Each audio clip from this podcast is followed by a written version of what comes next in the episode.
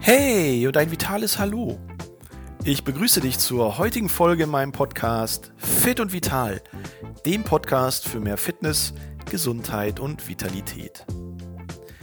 Mein Name ist Christian Kunert und die heutige Folge wird dir präsentiert von der Akademie für Prävention und Fitness, professionelle Aus-, Fort- und Weiterbildungen im zweiten Gesundheitsmarkt für Trainerinnen und Trainer, Kursleiterinnen und Kursleiter. In der heutigen Folge beschäftige ich mich mal mit einem Thema, was für mich persönlich ja so eine absolute No-Go-Situation darstellt.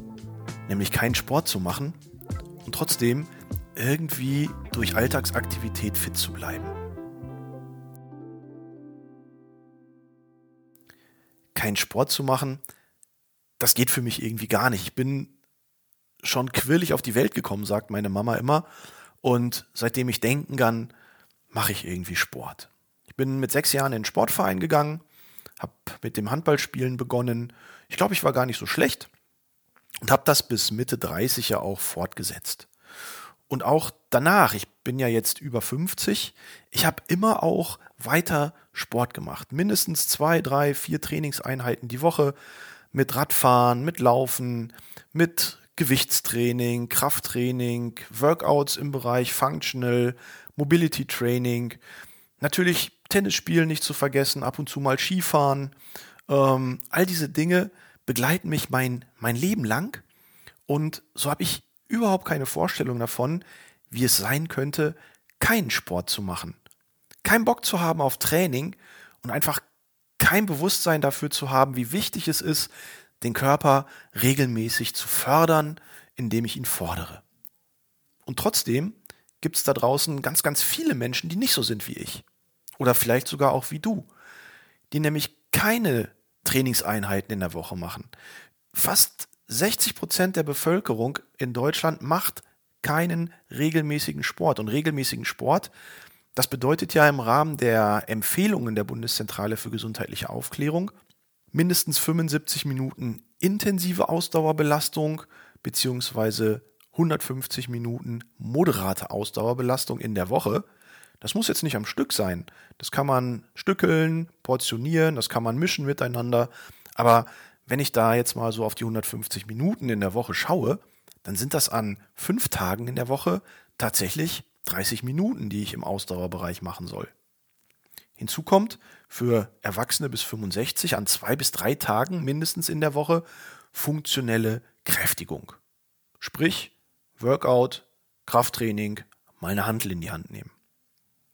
Bin ich dann älter als 65, dann steigern sich die Empfehlungen sogar noch und so kommt neben dem, was wir gerade für die Erwachsenen definiert haben, nämlich mit Ausdauer und Kraft, kommt noch das Thema Balance und Gleichgewicht hinzu. Kann man natürlich sagen, okay, ältere Erwachsene, Senioren ab 65, die haben natürlich auch viel mehr Zeit, ja, und können sich dann ihr Training, was ja, wenn man das zusammen addiert, durchaus ja mal so vier Stunden in der Woche beinhaltet, die können sich das viel besser einteilen. Wann soll ich, der berufstätig ist, der vielleicht noch Kinder hat, auf die er ähm, aufpassen muss, für die er Verantwortung hat. Wann soll ich das alles machen? Ich habe für Sport eigentlich überhaupt keine Zeit. Und wie gesagt, davon gibt es ja ganz, ganz viele Menschen in Deutschland, die keinen Sport machen, die keinen regelmäßigen Sport machen und die auch überhaupt keinen Bock haben, sportlich aktiv zu sein. Naja gut. Und dann guckt man so an sich runter und denkt, oh, ich war auch schon mal irgendwie so ein bisschen besser in Form. Und wenn ich hier so die drei Etagen mit der Treppe irgendwie laufen muss, weil der Fahrstuhl kaputt ist, weil die Rolltreppe gerade am anderen Ende des Kaufhauses ist, dann bin ich schon ganz schön kaputt, wenn ich oben ankomme. Und außerdem zwickt es mir im Knie. Der Rücken tut auch so ein bisschen weh. Komisch. Irgendwie will mein Körper nicht mehr so, wie ich das will. Und dabei hat das gar nichts damit zu tun, dass der Körper nicht mehr will, sondern es hat eher was damit zu tun, dass der Körper nicht genügend Futter bekommt, um leistungsfähig zu bleiben und natürlich auch, um sich gesund zu erhalten. Und da ist Bewegung eines der zentralen Themen, die wir als Mensch zur Verfügung haben, um den Körper leistungsfähig und gesund zu erhalten, wenn möglich, bis ins hohe Alter. Und wenn man keine Lust hat zu trainieren, wenn man keinen Bock auf Workout hat oder ins Gym zu gehen oder im Sportverein aktiv zu sein, naja gut, da muss man natürlich überlegen, wie kann ich meinen Alltag aktiver gestalten, damit ich möglicherweise darüber meine Fitness erhalte und darüber meine Gesundheit vielleicht bis ins hohe Alter kompensieren kann. Wie komme ich denn dann auf meine 10.000 Schritte am Tag? Nur mal so als Beispiel. Tja, das ist eine gute Frage, weil im Durchschnitt schaffen wir in Deutschland so etwa 1500 Schritte. Das ist nicht viel. Und das ist viel, viel, viel zu wenig, um gesund und fit zu bleiben. Und deswegen soll es in der heutigen Folge auch darum gehen, wie kann ich denn im Alltag fit bleiben? Und diese 10.000 Schritte, das ist ja so eine Empfehlung, die geistert schon seit vielen, vielen Jahrzehnten in der Bevölkerung rum. Die hat natürlich auch so ein bisschen ihre Berechtigung. Klar, Kinder und Jugendliche, da dürfen es auch gerne mal 12.000 bis 14.000 Schritte sein. Erwachsene bis 65, da sagt man so 8.000 bis 10.000 Schritte wären schon cool. Und Senioren ab 65, da reduzieren wir das Ganze auf 6.000 bis 8.000 Schritte. Und dadurch haben wir zumindest schon mal ein bisschen Belastung im Alltag, obwohl das ja eigentlich erstmal noch gar nichts darüber aussagt, wie intensiv betreibe ich denn dann meine einzelnen Schritte. Und auch da sollten es ja trotzdem moderate bis intensive Belastungen sein, wenn man sich an den Empfehlungen der Bundeszentrale für gesundheitliche Aufklärung orientiert. Also ist das Schritte sammeln im Alltag auf jeden Fall schon mal eine gute Idee, um mehr Aktivität in den Alltag zu bekommen.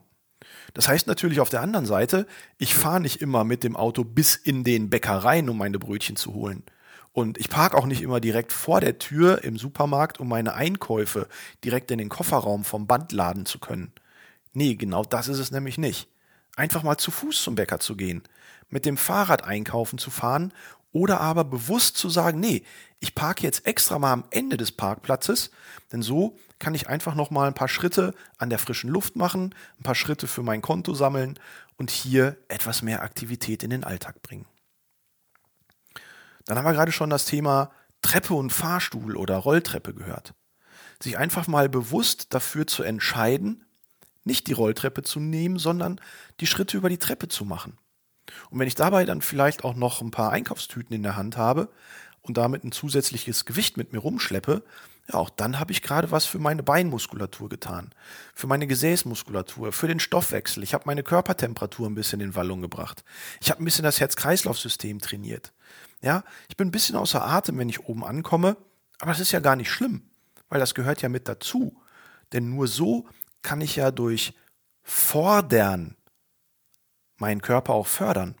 Und das ist das, was viele Menschen ähm, leider nicht verstehen, dass man sich schon auch ein bisschen anstrengen muss, um Ergebnisse zu erzielen. Und dann dauern die Ergebnisse gerade im Training natürlich immer ein bisschen länger. Aber wenn ich das so regelmäßig kontinuierlich in meinen Alltag einbaue und mich möglicherweise daran gewöhne, Treppe zu steigen, ein paar Schritte mehr über den Parkplatz zu gehen, mal mit dem Fahrrad zum Einkaufen zu fahren. Und wenn ich das dann so wie Zähneputzen in den Alltag integriere, dann sammle ich auch ohne Sport eine ganze Menge an Vitalitätspunkten, an Leistungsfähigkeit, die ich damit steigern kann und an Gesundheit, die ich dadurch erhalte. Jetzt haben wir über Ausdauer gesprochen. Jetzt haben wir über Treppesteigen gesprochen, was ja auch die Explosivkraft fördert. Aber was kann man sonst noch so tun? Ganz wichtig, denke ich, an der Stelle ist zum Beispiel auch mal das Balance- und Gleichgewichtsgefühl zu trainieren und ein ganz einfacher Tipp von mir, einfach mal beim Zähneputzen auf einem Bein stehen, dabei den Kopf so ein bisschen links und rechts mitbewegen, wie man es beim Zähneputzen ja meistens auch tut. Und sobald ich von der unteren Kauleiste in die obere wechsle, einfach auch mal das Bein wechseln. So habe ich ein bisschen Balance und Gleichgewicht äh, trainiert. Und das ist ja mit zunehmendem Alter ein ganz, ganz wichtiger Aspekt. Erstens, ja, weil ich dadurch die Gefahr zu stürzen minimiere, weil ich ein besseres Körpergefühl habe aber weil ich natürlich auch durch Balance und Gleichgewicht gleichzeitig meine tiefe Rumpfmuskulatur ansteuere, die meiner Wirbelsäule zusätzlich Schutz und Stütze bietet.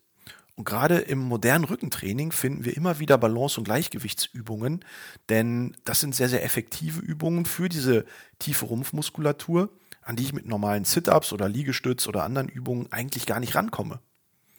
Also ist dieses auf einem Bein zu stehen morgens und abends beim Zähneputzen eine super Alltagsaktivität.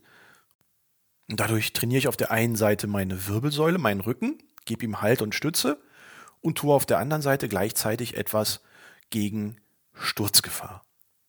Was kann ich sonst noch so machen? Ja, man könnte zum Beispiel mal mit der falschen Hand sich die Zähne putzen, mal mit der anderen Hand die Suppe essen. Einfach mal Dinge mit der anderen Seite machen, um festzustellen, oh, erstens, das fühlt sich ganz schön komisch an, ist ungewohnt, aber gleichzeitig tue ich dadurch etwas für meine kognitive Leistungsfähigkeit.